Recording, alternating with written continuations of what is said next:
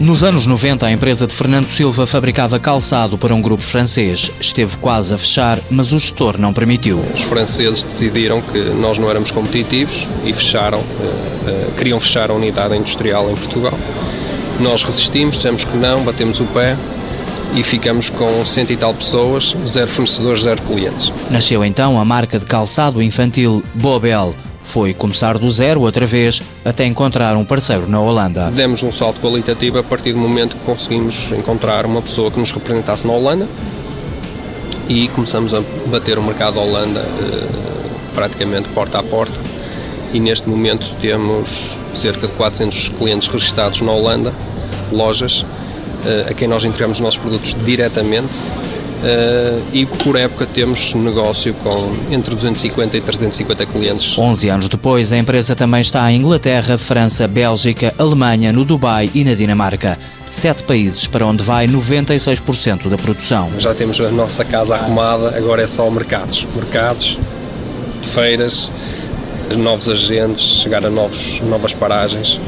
Uh, para diversificar mercados. É chegar aos nórdicos e é chegar ao, ao Médio Oriente. A evolução está a ser gradual porque a internacionalização é morosa e cara. As pessoas não imaginam qual é o investimento, por exemplo, para uma pequena unidade eh, que tem que fazer só em feiras internacionais, eh, deslocar uma equipa, alojamento, viagens, stand, lugar de espaço, comunicação, revistas, publicidade em revistas especializadas. Toda esta parte de comunicação, toda esta parte da apresentação das coleções, amostras para shootings em revistas da especialidade, para tentar criar valor para a marca, para dizer que somos nós que fazemos. Tudo isto é feito. Em Portugal, a empresa vai retomar as vendas este ano através de uma parceria com outra empresa nacional. Temos um projeto em parceria com a, com a Girândola, que é uma, uma marca portuguesa, produzida em Portugal também que tem uma rede de lojas, neste momento tem 19 lojas, também tem franchising, eh, também vendem para outras lojas multimarca, mas o projeto é estar nas 19 lojas deles e fazemos uma coleção muito dentro do estilo deles, um pouco recolhendo algumas ideias do que é que nós temos nos mercados internacionais e fazendo um pouco a adaptação para a coleção. 50% do negócio da empresa é marca própria, o resto é fabrico em regime private label para outras marcas portuguesas e estrangeiras.